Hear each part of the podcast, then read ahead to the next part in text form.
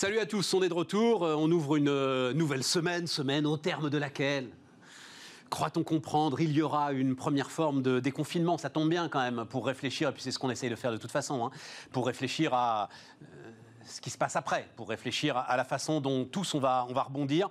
Euh, on va commencer d'ailleurs avec euh, alors, un baromètre que l'Institut Via Voice, le groupe Temps Nouveau, et Christian Bogos, le directeur général du groupe Temps Nouveau, est avec nous. Un baromètre que Via Voice fait depuis un bon moment autour des dirigeants, mais là effectivement, bon, il y a besoin de prendre une température particulière, voilà, on va dire ça comme ça, de ce que ressentent ces, dirigeants. Les business models qui évoluent.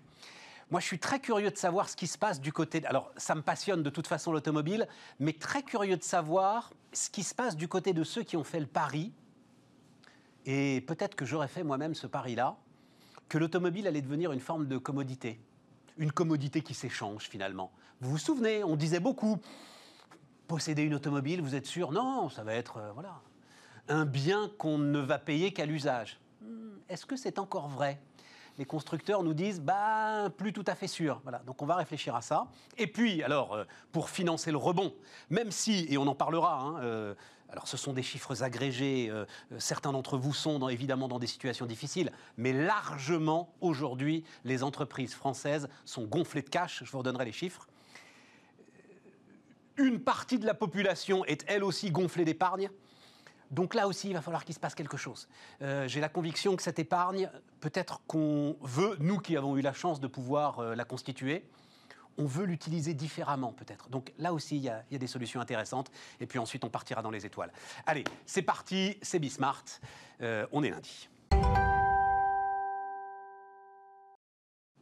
On démarre donc avec Christian Bogos, qui est le directeur général du groupe Temps Nouveau, et donc qui a absorbé l'Institut Via Voice, qu'on connaît bien, qui fait d'ailleurs le, baromètre des décideurs aussi. Hein, l'ancien, le moral des cadres, l'ancien moral des cadres qui est maintenant moral des décideurs. Et c'est vrai que mm. enfin, je trouvais que ce changement de terme était particulièrement pertinent.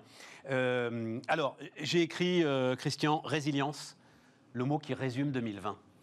D'abord, d'abord. Oui, d'abord. Qu'est-ce que ça veut dire résilience? Écoute, on le définit en disant c'est la capacité à absorber des chocs et à savoir rebondir après. Alors, euh, j'oublie la, définition de la physique, mais dans une entreprise, c'est cette capacité à prendre des crises de plein fouet, à les digérer et à savoir rebondir après. Euh, on va dire que jusqu'à maintenant, on absorbait des crises et on s'effondrait. Bon, maintenant, il faut avoir la capacité de rebondir. Et ce, rebond, ça suppose bah, ça suppose un certain nombre de leviers qu'il faut actionner, que ce soit en termes d'organisation, que ce soit en termes de compétences, que ce soit en termes de management et peut-être aussi de vision moyen, court, long terme. Parce que tu dis j'abandonne la physique. Je crois hein, que en physique, on se déforme pour absorber le choc. Voilà. Et après, on et donc, il faut peut-être pas abandonner la physique. C'est-à-dire, est-ce que les entreprises se sont, doivent, ont commencé à se déformer pour absorber le choc? Alors, euh, oui, bien, bien évidemment. J'abandonne pas la physique. Je voulais dire, ne, je suis pas stricto, stricto sensu la définition de la physique. voilà, c'est ça. Première chose. Deuxième chose, est-ce qu'elles se déforment? Ce qui veut dire qu'avant elles étaient bien formées et maintenant elles sont déformées. Bon, voilà, on peut jouer, sur les mots. non, non, je comprends ce que tu dis, mais c'est très important ça aussi. Gardons ça de côté parce qu'on en reparlera. L'idée, c'est que je pense qu'on passe à, on devrait passer à une autre étape. Qu'est-ce qu'on constate dans le dernier baromètre? Que nous faisons pour l'exploratoire sur Prasteria Next. Alors, Via Voice fait beaucoup de baromètres. Celui-ci, il est, il est, centré sur le sujet de la résilience et de l'organisation. On en est à la deuxième vague. Euh, on a fait une première vague en juin, juste après le déconfinement. On s'était vu à cette époque. Ouais, tu étais venu nous en parler. Où souvenons-nous? Déjà, les dirigeants disaient je vais mettre la résilience devant l'efficience. Ils avaient géré leur entreprise pour qu'elle soit le plus efficiente possible. La crise arrive. Bah, maintenant, il faut qu'elle soit plutôt résiliente d'abord et efficiente ensuite. Où en est-on aujourd'hui en septembre? Ce qui est fascinant, très intéressant, c'est qu'à l'époque, nous avions, à l'époque, au mois de juin, nous avions 45% des entreprises françaises qui disaient, bon, la résilience est important. Aujourd'hui, 76% des entreprises françaises disent, non seulement c'est important, mais c'est une obligation. Et parmi ces 76%, 60% l'ont déjà mis en place. Alors qu'est-ce que ça veut dire déjà mis en place? Elles ont commencé à modifier leur organisation. elles mettent un peu plus d'agilité. Alors, agilité, c'est un mot valise, on est d'accord, on peut y mettre ce qu'on veut. Mais quand même, il y a des organisations, on va dire, un peu plus souples pour s'adapter à, on va dire, un brouillard ambiant. Elles ont donné peut-être un peu plus de responsabilité, d'autonomie à, leurs équipes. Elles ont euh, peut-être aussi euh, euh, arrêté de réfléchir en silo. elles ont adapté leurs offres, elles ont adapté leurs prix, et surtout, pour 28% d'entre elles, et si je fais un focus sur les 1000 et les plus de 1000 salariés, c'est plus que pour 45% d'entre elles, elles vont développer un souci social, sociétal et environnemental. 25%. 45% des grandes entreprises. Ça veut dire quoi? Ça veut dire que sans doute cette conscience de l'impact que nous avons avec notre écosystème devient un sujet du dirigeant et non plus un sujet de la direction de la RSE.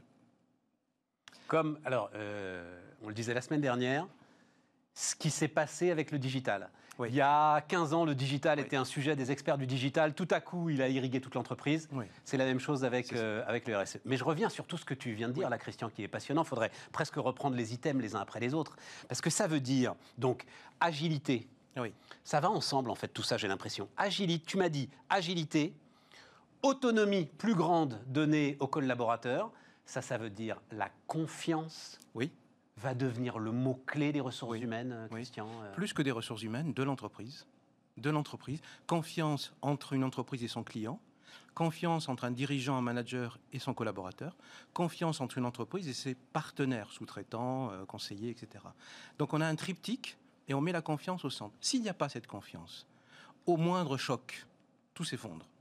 Et en fait, la leçon qu'on a tirée de cette crise-là, c'est que les entreprises qui résistaient, c'est que ces trois parties avaient confiance entre elles et qu'elles acceptaient d'être livrées plus tard d'être euh, conseillées un peu plus tard, d'avoir euh, peut-être euh, des prix renégociés. Tout ça, on acceptait parce qu'on avait une sorte de confiance pour l'après. Et c'est fondamental. Alors moi, je dirais qu'il y a deux mots 2020, c'est résilience et confiance. Résilience, on est d'accord parce qu'on est obligé, c'est une sorte d'obligation si on veut survivre. Hein. On a le droit aussi de vouloir mourir. Mais si l'on veut survivre, il y a quand même besoin de s'adapter à cet environnement qui est tout le temps mouvant et dont, le, et dont le, la suite est imprévisible. Premier point.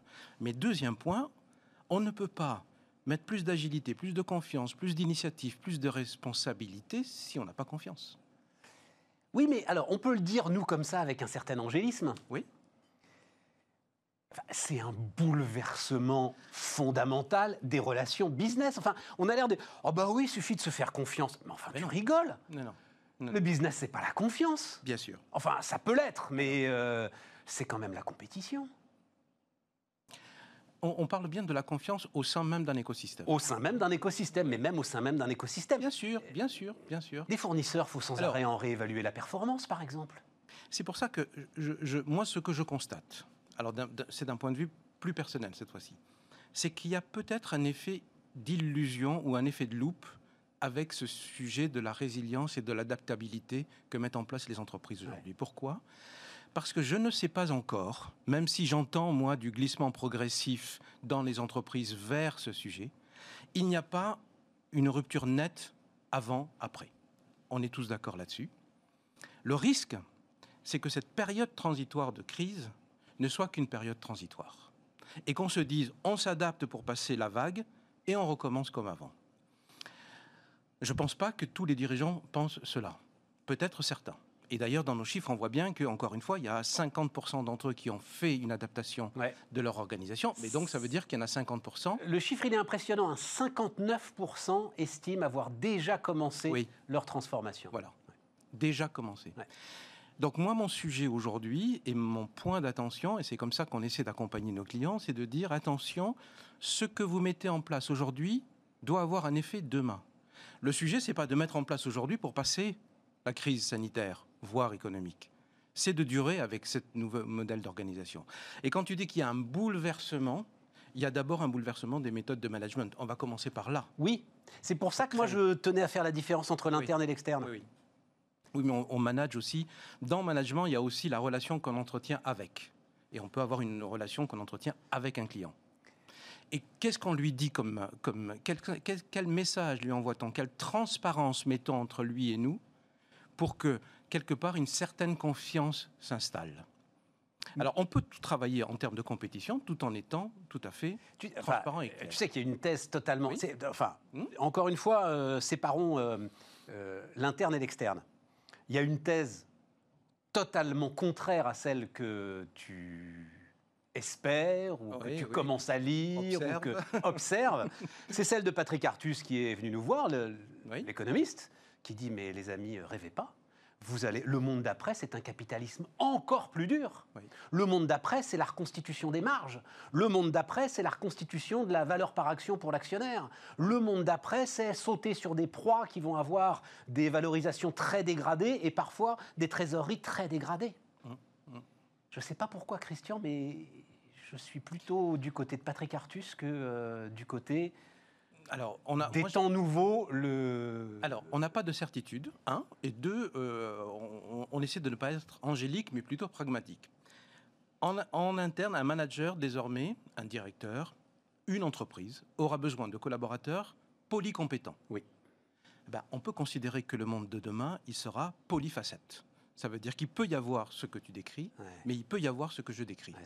En même temps. Ouais, c'est ça. Pourquoi? Parce que, en fait, on- ce qu'on est en train d'installer aujourd'hui, je fais juste un focus sur la relation entre euh, une entreprise et ses propres collaborateurs pour que la machine continue à tourner. Tu vois qu'au début, dans le premier confinement, nous avions une sorte d'union nationale et on était tous transis, tétanisés. Le télétravail passait très bien, l'activité s'était ralentie et je pense qu'on était tous unis vers un objectif qui est il faut passer cette vague. Aujourd'hui, on sent que cette deuxième période, elle crée beaucoup plus de fatigue, elle crée beaucoup plus d'énervement, voire des révoltes un peu sourdes. On voit aussi que ces méthodes de management dont on a dit qu'elles vont totalement changer, bah, elles ont du mal à changer. Pourquoi? Euh, J'ai fait récemment une étude pour, pour un- un- une grande entreprise et, et on s'est rendu compte qu'il y avait une vraie différence entre le discours de la direction et le discours du manager euh, intermédiaire, opérationnel, le manager d'équipe. Et au milieu, il y a le collaborateur. Le, le- le dirigeant de l'entreprise. Différence, c'est-à-dire le- différence en- je- en- en- entre une direction générale pleine d'empathie et un manager qui dit les gars, vous avez un chiffre à faire à la fin de la journée. C'est à peu près ça. Ouais. Disons que le comité direction voit loin de l'agilité, de la polycompétence, de la confiance, de la résilience. Le manager de proximité, lui, il a la pression sur la fin du mois. Il faut quand même faire son chiffre, il faut que les gens travaillent. Et on voit que ce paradoxe-là, cet alignement-là, c'est le premier des sujets. Voilà. Tant qu'on n'a pas réglé ce premier, cet alignement-là, il ne peut pas y avoir de confiance. Donc, réglons déjà ce premier. euh, bon, et c'est pas facile parce que c'est des important ce que tu es en train de nous dire, nouveaux modes de management. Bah oui, mais ça veut dire qu'on est On loin commence du- par là. On est loin des temps nouveaux quand même. hein.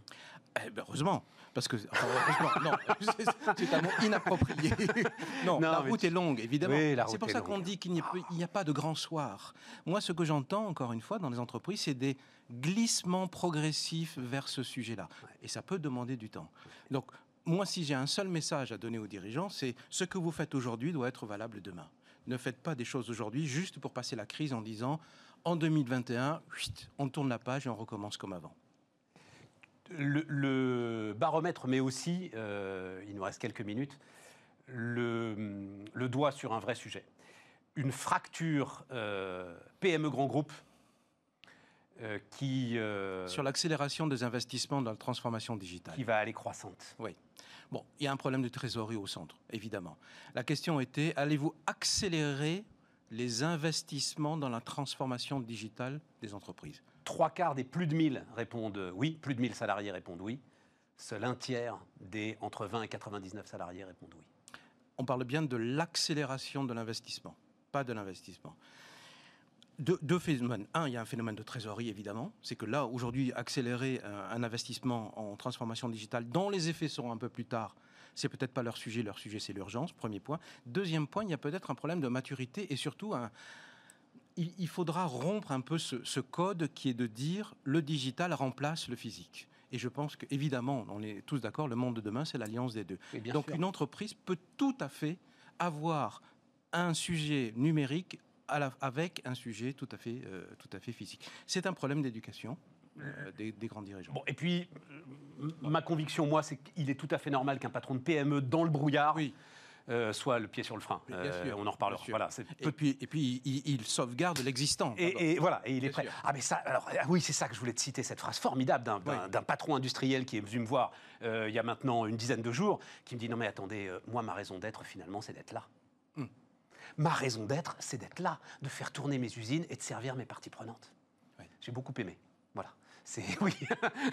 Votre raison d'être, c'est d'être là. Oui, oui, oui, absolument, absolument. Mais euh, On pourrait presque se dire que la vraie raison d'être, c'est d'être là et d'être toujours là.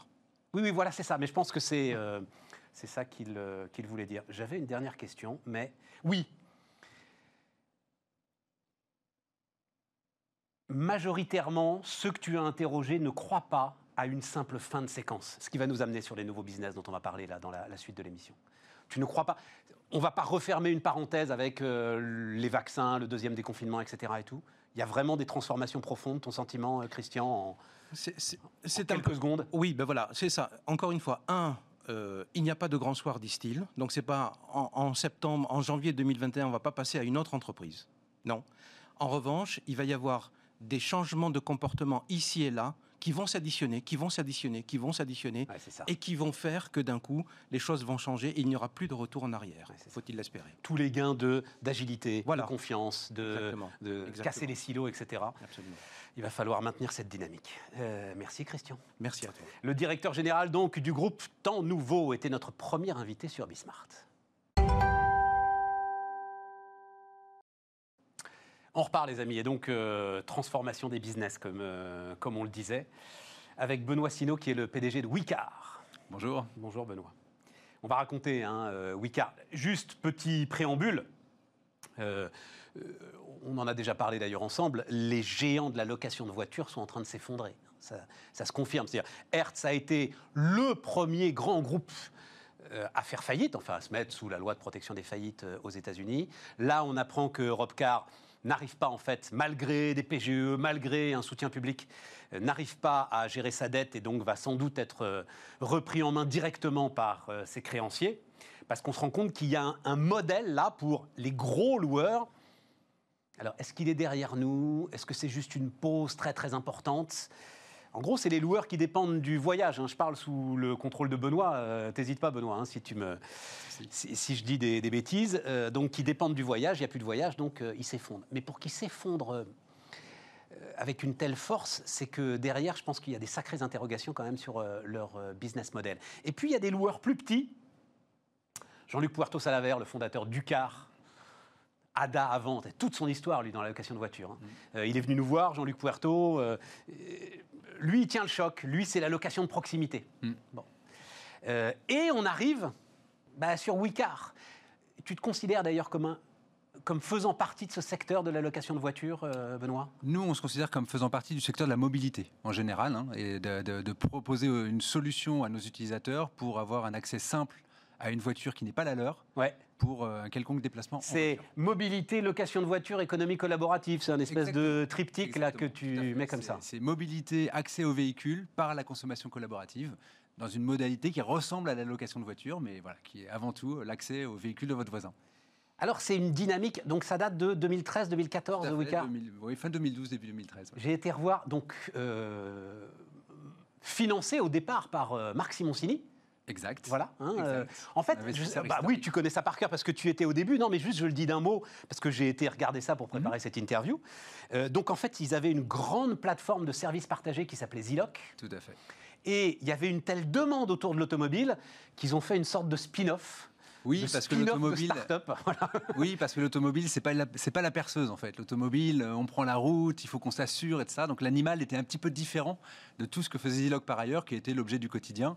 Et donc il a paru effectivement pertinent de sortir les voitures de Ziloc et d'en faire une société à part entière qui se focalisait sur la voiture. Ouais, mais il y avait une grosse demande aussi. Il y avait une grosse demande, oui, bien sûr. euh, Oui, tout à fait. Oui, à cette sûr. époque.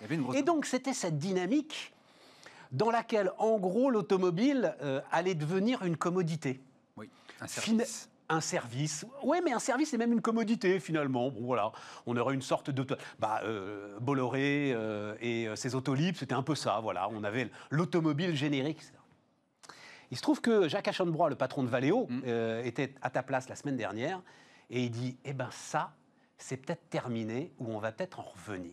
Voilà, et c'est pour ça que, et ben de cette idée d'automobile commodité. Oui. Et tout à coup, tiens, dans ma voiture à moi, euh, je me sens davantage en sécurité et euh, je veux peut-être davantage l'utiliser et j'ai peut-être moins besoin de la prêter ou de la louer. Donc voilà, Mm. je voulais savoir, euh, Benoît, comment est-ce que tu regardais l'ensemble de ces évolutions, s'il y avait des évolutions? Bah, nous, on a une vision un peu différente. hein.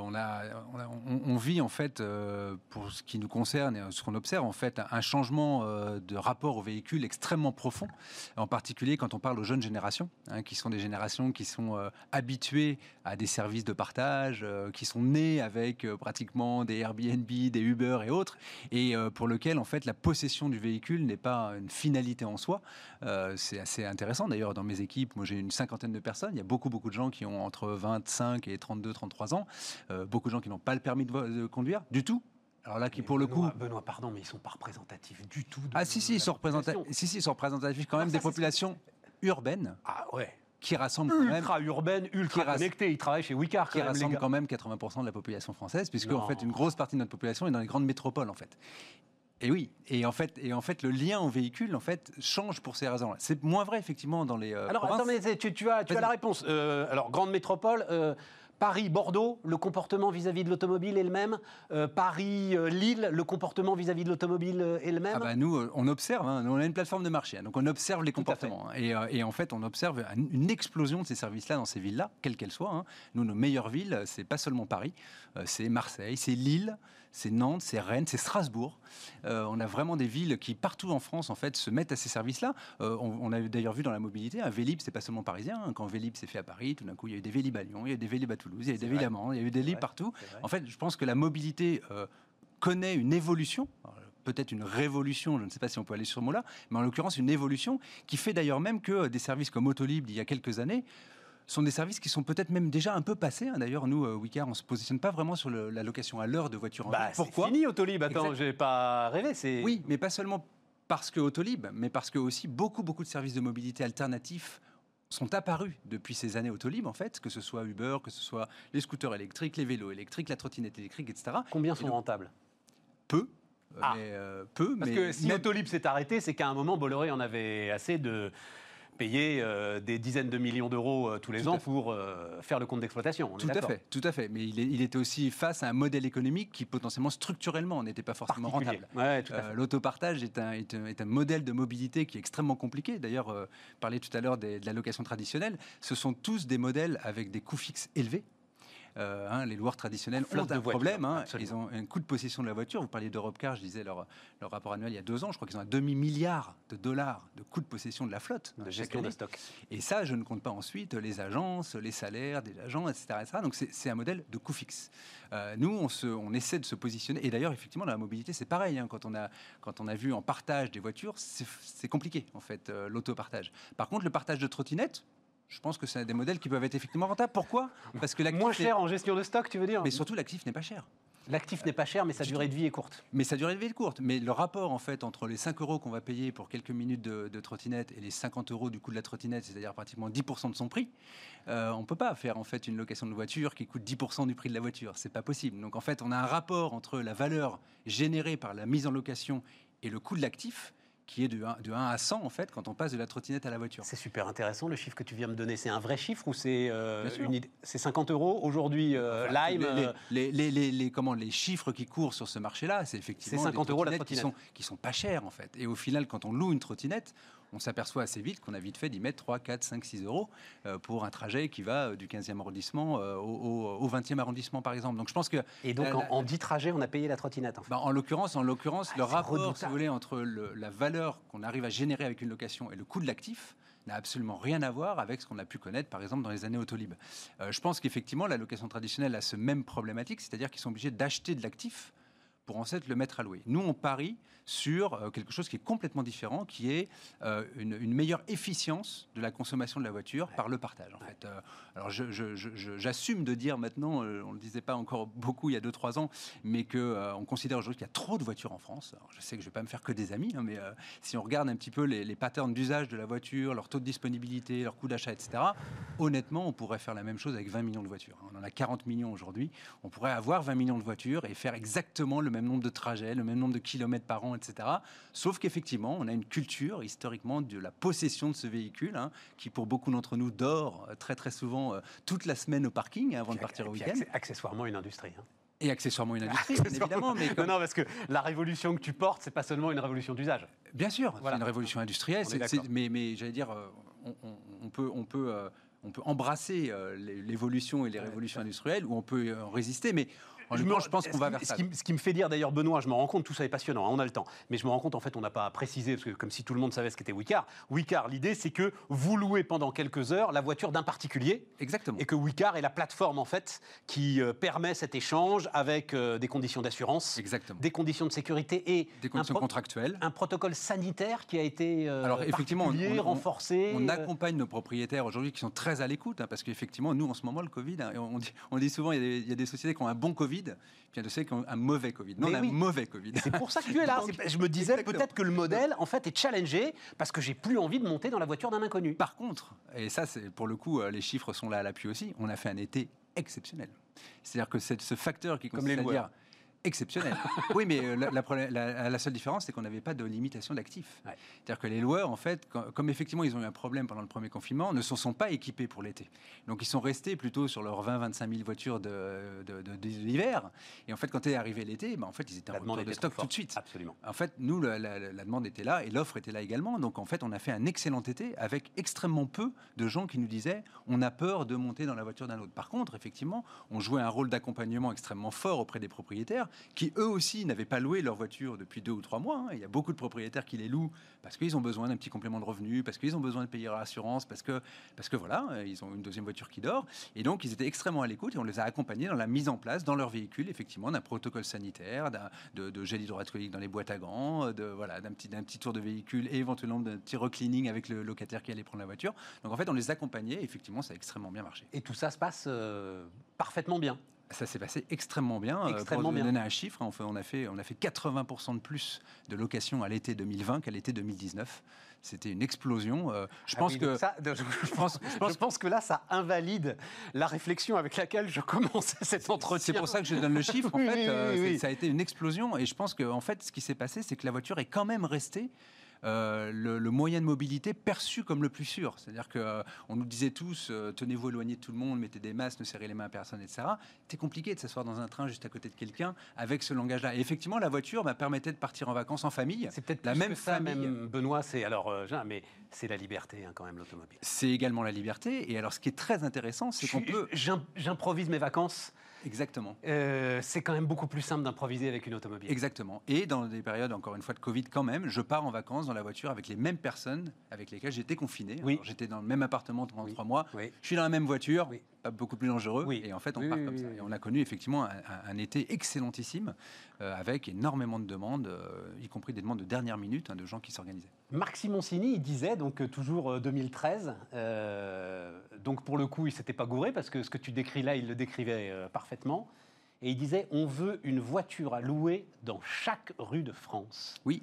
Est-ce que alors l'objectif est atteint Mais, Marc avait raison. Il y a combien le parc aujourd'hui On a 35 000 voitures aujourd'hui sur la plateforme, hein, donc, euh, bon, donc ça fait encore très longtemps qu'on existe, hein, mais on croit, ça, ça, croît assez régulièrement. Alors ce qui est encore très intéressant, c'est que nous, ça ne nous coûtera rien d'en avoir 400 000. Hein, euh, oui, oui, c'est ça. L'occurrence, euh, voilà. et c'est la et, et c'est pour ça que Marc disait ça, et on a une vision vraiment commune là-dessus, ce qui consistait à dire, encore une fois, nous notre notre vision, c'est la responsabilisation dans la consommation de l'automobile et une, espèce d'efficience collective à consommer juste ce qu'il faut à partir du moment où on a cette espèce de taille critique qui nous permet d'avoir un véhicule, quel que soit l'endroit dans lequel on est. Donc effectivement, notre vision, c'est de dire, bah, mettez-les en partage dans n'importe quel lieu de France, comme ça, effectivement, dès que vous avez besoin d'une voiture, même si vous n'en avez pas, en une minute, deux minutes, trois minutes, vous pouvez être dans la voiture d'un autre et partir. Et toi, ton défi, c'est de rendre les choses simples ultra ah oui. simple, ultra fluide, sans couture. Hein, comme, comme, on dit, euh, keep it stupid simple. voilà, c'est ça. Et, effectivement, toute la complexité, c'est dans cette simplicité-là. Alors, j'ai une question, tu n'es pas obligé, hein, mais quand même, parce que je réfléchissais au truc. Donc, aujourd'hui, c'est la SNCF qui est propriétaire de, de Wicar. SNCF a investi en 2015 dans Wicar, oui. Enfin, ils sont propriétaires, ils ont 100% mhm. du capital. Euh, ils étaient majoritaires, oui, tout à fait. Ah oui, c'est ça. Mhm. Et ah, il y a encore un peu de part. Ah, bah euh, oui, les managers. D'accord. Ah, bah oui. oui. Très, très bien, hein, bravo. Selon cette, cette phrase que j'adorais de Guillaume Pépi, euh, la SNCF transporte les gens de gare en gare, ces ballots, les gens n'habitent pas dans les gares. Donc la logique, c'était quand même d'essayer de, de s'étoffer. Là, on sait que la SNCF est en grande difficulté. Oui. Est-ce qu'une filiale comme la tienne peut continuer à bénéficier des investissements et des moyens d'investir qui vont être nécessaires pour continuer ce développement, justement Il y, a- il y a des discussions, euh, voilà, il y a- il y, a des choses qui évoluent en fait dans le groupe SNCF, hein, puisque effectivement euh, euh, la direction euh, qui a pris les rênes en fait du groupe en début 2020 en fait a, Ouais. a- a renouvelé son souhait de se focaliser sur le ferroviaire, et donc voilà, on sera certainement amené à, à communiquer un certain nombre de choses Ah, c'est pas en mal début 2021. Donc vous allez sortir du truc. On verra. Et c'est vous qui allez racheter le truc Un petit, euh, un petit On management buyout On communiquera en temps voulu. Ah ouais, bonne idée. Et comme ça, en plus, on aura une valorisation, donc euh, on verra. Bon, mais en tout cas, non, le modèle n'est pas abîmé, c'est ta conviction. Ah oui, oui, non, moi Et, le et- modèle- et la cro- et les chiffres de croissance enregistrés euh, avant le Covid. Non, parce que sur Airbnb, par exemple, il y a des questions qui se posent. Là, ils vont aller s'introduire en bourse, on va voir comment le marché va Mm. regarder les choses. Mm. Mais c'est vrai qu'il y a un certain nombre de questions qui se posent sur Airbnb. Tu n'as pas le sentiment qu'elles peuvent se poser sur, Oui, euh, sur je- honnêtement, sur je le pense, modèle de que, je pense que Airbnb, ce n'est pas une question de modèle qui se pose aujourd'hui, c'est une question euh, conjoncturelle qui consiste à dire, D'accord. effectivement, comme les grands Oui, oui, dans, je traditionnel que tu citais en, en début d'émission. En fait, euh, toutes ces plateformes et ou ces loueurs dépendent pour 20 à 40, 50% du trafic international. Ouais. Savoir qu'un loueur traditionnel fait 40% de son chiffre en, a- en gare et en aéroport, enfin en aéroport surtout, de gens qui viennent de l'étranger. Or, les flux internationaux aujourd'hui sont coupés. Donc la problématique conjoncturelle de ces, de ces, euh, et circonstancielle de ces structures-là, c'est qu'effectivement, structurellement, on leur a enlevé 40% de leur chiffre d'affaires et ils ne savent pas quand on leur rendra. Euh, le modèle en tant que tel, lui, tient. Euh, Airbnb a montré son modèle depuis toujours. C'est maintenant une société rentable et ils, ont mis, ils ont mis un peu de temps, ils ont levé pas mal d'argent. Mais en l'occurrence, c'est effectivement des modèles qui sont des modèles qui, qui, qui- qui sont basés sur la taille critique. Euh, par contre, effectivement, on a circonstanciellement, là, conjoncturellement, euh, une, une étape à passer qui est quand même pas facile, hein, parce que je pense que pour Airbnb, c'est compliqué aujourd'hui de ne plus avoir aucun international, euh, de Paris qui va en New York, de New York qui vient à Paris. Ils sont comme toi, ils sont asset light, enfin relativement light. Oui, alors nous, on a une chance quand même, c'est qu'effectivement, on est vraiment on le est haut encore franco-français. Ouais. Et en fait, du coup, euh, ben, quand ça a redémarré, en fait, on a récupéré tous nos volumes. Euh, donc, euh, on, on allait lancer l'Espagne au moment du premier confinement et on a Oups. levé le doigt. et maintenant, on attend de savoir quand est-ce qu'on réappuie sur le bouton. Très bien. Bon, ben, j'attends euh, l'annonce du management buyout euh, de Wicar, Mais hein, euh, Benoît. tout, tu le remarqueras. Benoît Sino, donc futur propriétaire de Wicar avec ses amis, était avec nous sur Bismart. On repart, les amis. Euh, on repart avec, alors là aussi, euh, alors c'est pas la transformation des business models, c'est euh, Jean-Baptiste David est avec nous. Bonjour Jean-Baptiste, Bonjour Stéphane. directeur général de WeDoWin. Euh, Jean-Baptiste, tu fais de l'investissement, de l'investissement dans les PME, Tout à fait. euh, dans les PME que tu vas aller chercher dans les régions. Exactement. Hein, tu me disais, le, le sujet, c'est que les grands acteurs, alors ça s'appelle capital développement, capital investissement. Exactement. Euh, capital développement, capital investissement, ça c'est la famille générale. La grande famille, la grande voilà. famille. Euh, là où il faudrait euh, revenir sur l'origine de WeDoWin, c'est que WeDoWin existe depuis 12 ans et on est parti de la gestion privée. Et le projet de WeDoWin, c'est de drainer l'épargne des Français. euh, alors à notre échelle, hein, on n'est pas une banque, mais drainer de l'épargne des Français vers les fonds propres des PME. Et ça, c'est notre projet euh, global. Alors, on a commencé par réunir des gens dans notre gestion privée. Aujourd'hui, on gère à peu près 120 millions au sein de notre gestion privée. Ouais. Et plus on est gros sur la gestion privée, Ouais. bah, plus on peut drainer 10, 15, 20% de, du budget risque de nos clients euh, à long terme vers des PME. Je voyais le- le- les chiffres que tu donnais, j'en ai pas, j'en ai pas noté la source. Grosse erreur. Euh, le capital investissement. Alors en plus sur une période qui m'intéresse bien. Parce que je trouve que c'est très intelligent d'avoir pris la période 2005-2019. Ça veut dire qu'on a encaissé le choc de 2008-2009, Ouais. qui était quand même un, un gros choc. Donc je trouve que l'intervalle de temps est très intéressant.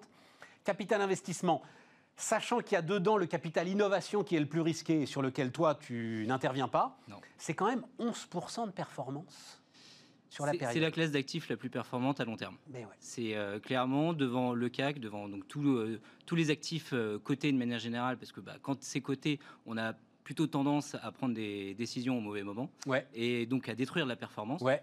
Euh, donc ça, c'est la donnée euh, du, du- du- de l'aspect coté, du mark to market. Du, En gros, on vend quand ça s'effondre et on rachète quand c'est déjà trop haut. Exactement. Voilà. Et ça, ça se- ça s'illustre bien d'ailleurs par l'immobilier. Généralement, l'immobilier, c'est long terme.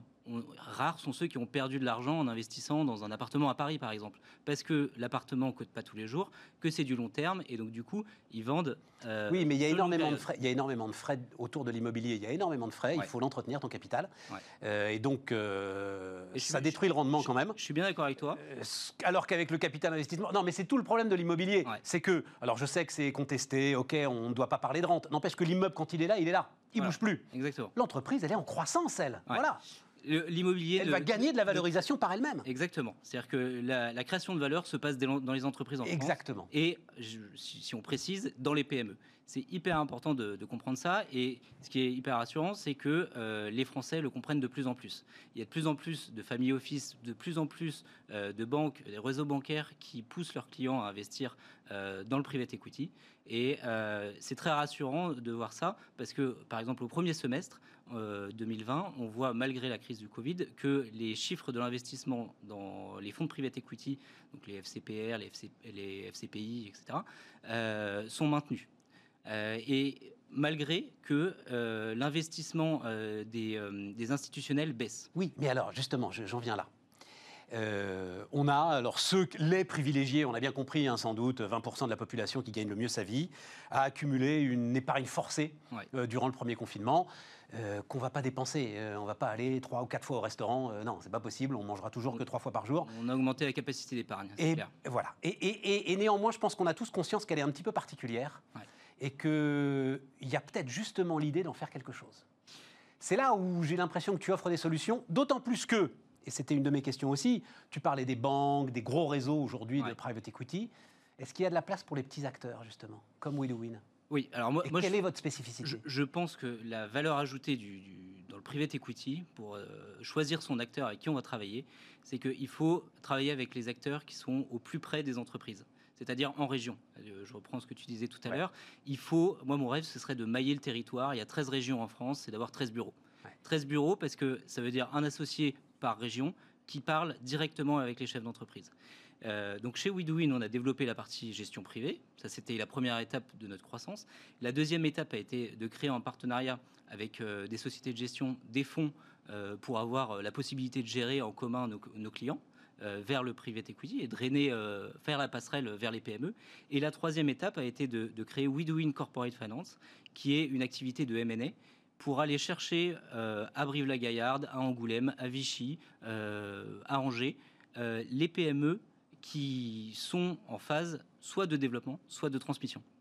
Et c'est en ayant directement ce contact avec les chefs d'entreprise, hein, par euh, le biais euh, des, des- des syndicats patronaux, par exemple le MEDEF, euh, la CGPME, etc., ou par, par Oui, les CCI. Qu'on réconcilie Voilà. les besoins, le- enfin, le besoin de donner alors du sens et un peu de rendement à son épargne, et puis le besoin de financement Voilà. que peut avoir le, le chef d'entreprise. Donc choisir les fonds d'investissement, mais euh, bien euh, évaluer la stratégie d'investissement qui va directement à la source et qui va directement faire une bonne affaire. Comment est-ce que à Brive-la-Gaillarde, justement, il y a quoi? Tu penses à un entrepreneur, par exemple, à Brive-la-Gaillarde? Toi, tu es à Bordeaux, hein, donc c'est pour ça, on est. euh, On, on rencontre 150 euh, chefs d'entreprise par an. On fait 150 Comment est-ce qu'on gère la liquidité? C'est-à-dire, comment est-ce qu'on gère la certitude que, euh, d'accord, je veux bien investir, je veux bien investir dans le long terme, mais enfin, au-delà de 6-7 ans, je voudrais euh, quand même pouvoir récupérer ma mise euh, et. Alors, il y a plusieurs, il y a plusieurs méthodes. C'est-à-dire que sur le capital développement, vous pouvez investir, tu peux investir dans une, une société et se dire, bah voilà, la société, au fur et à mesure de son développement,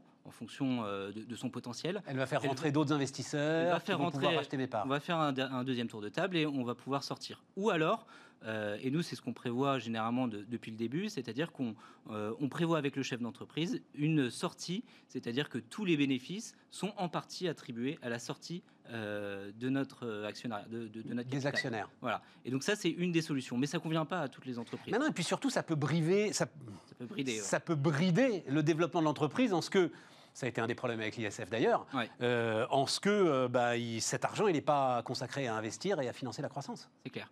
Euh, ça convient pas à toutes les à tout- toutes les entreprises. Il faut que ce soit des schémas très récurrents avec Donc, des cash flows. Ça veut dire quand même, parce que ça, il faut l'admettre, ça veut dire quand même qu'il y a une petite part de risque. Ah, cet investissement. risque, clairement. C'est-à-dire que euh, nous, en gestion privée, quand je reçois euh, Monsieur Dupont qui me dit euh, j'ai un million d'euros à mettre, euh, on, va, on va se poser la question de OK, quelle est la partie court terme, moyen terme et long terme Ouais? Et sur la partie long terme, il faut qu'on soit capable de perdre 100%. Mais là, l'épargne dont on parle, ce ne sera pas un million d'euros. Est-ce que des clients qui débarquent avec 50 000 euros, ils t'intéressent? On, on sort notre deuxième fonds d'investissement aujourd'hui euh, qui est géré par euh, M Capital Partners et euh, dont le ticket d'entrée est de 1000 euros. On- on- dans notre cahier des charges chez WeDoIn, on souhaite euh, rendre cet investissement performant à long terme et utile accessible à tout le monde. Ouais. Ça, c'est hyper important. Et, et- et à bonne entendeur, tous les, euh, tous les banquiers, tous les conseillers en gestion de patrimoine, tous les family office qui cherchent une solution packagée avec une équipe de quatre personnes qui va chercher en, région le chef d'entreprise et qui va financer soit son développement, soit sa transmission pour un repreneur, chef d'entreprise qui part à la retraite, par exemple, ou qui, euh, qui veut se reconvertir. Ou... 1000 euros, pour le coup, c'est pas beau. Enfin, le- alors BPI France a fait euh, 1500, je crois que c'est. Ouais. Je crois que c'est 5000 euros. Je crois que c'est 5000 euros à C'est BPI 5000 euros. Oui, et même BPI à France, ils sont à 5000 euros. 1000 euros, ça, enfin, ça veut dire que C'est fait des- accessible à tout le monde. Mais oui, mais ça te fait des frais de gestion importants pour toi. euh, S'il faut que 1000 euros par 1000 euros par 1000 euros Ouais, par alors 1000 euros, tu ouvres dossiers. FCPR, c'est euh, donc du coup euh, accessible au Régional, à, hein. tout, à tout le monde. Ah non, c'est en France. En France C'est-à-dire que toutes les, euh, les Oui, mais on cherche FCPR, c'est Fonds commun placement à risque. à risque. Voilà. Et, euh, et donc, on, on investit partout en France, c'est-à-dire qu'on ne veut pas se mettre trop de barrières. C'est-à-dire que comprends. si euh, super entrepreneur, un, un- un chef d'entreprise euh, à Lille qui, euh, qui fait partie de nos champions, euh, on va pas se, on, on va pas se, se- se fermer la porte. Il il nous reste euh, une grosse minute. Ouais. Tu me disais, alors, là, les valorisations sont en baisse Euh, en ce moment. Mm. Est-ce que ça peut pas faire hésiter les chefs Ouais. d'entreprise justement à ouvrir leur capital En fait, à- je pense que la valorisation du private equity, c'est euh, un- un- une vue de l'esprit. C'est-à-dire que pour les gros deals, pour euh, tous, les, tous les dossiers qui se passent de banque d'affaires à banque d'affaires, c'est-à-dire euh, le gros supermarché, euh, bah oui, il y a un problème de valorisation parce que tous les fonds ont beaucoup d'argent et se battent sur les mêmes dossiers. Ouais. Et donc, ça fait monter les valos. Ouais. C'est clair. Euh, quand on va chercher le financement euh, de la transmission d'une société à Angoulême, euh, le sujet de la valorisation, c'est- pas vraiment un sujet. On, on est sur dire, des c'est que tu sociétés peux le entre 1 faire, et tu 20 peux millions le faire de manière rationnelle, Voilà. avec le chef d'entreprise et avec une grille qui est une grille classique de valorisation. Et, des voilà, avec des rendements qu'on va chercher entre 8 et 15% de rendement suivant le risque de la PME. Bon, We Do Win. Euh, allez voir ça. Il y a deux hauts hein, euh, au milieu du We Do Win. Voilà. Donc, euh, allez voir ça, les amis. Et nous, bah, c'est la dernière partie de Bismart. Vous allez voir, là, on va retourner en virtuel et on va partir dans les étoiles.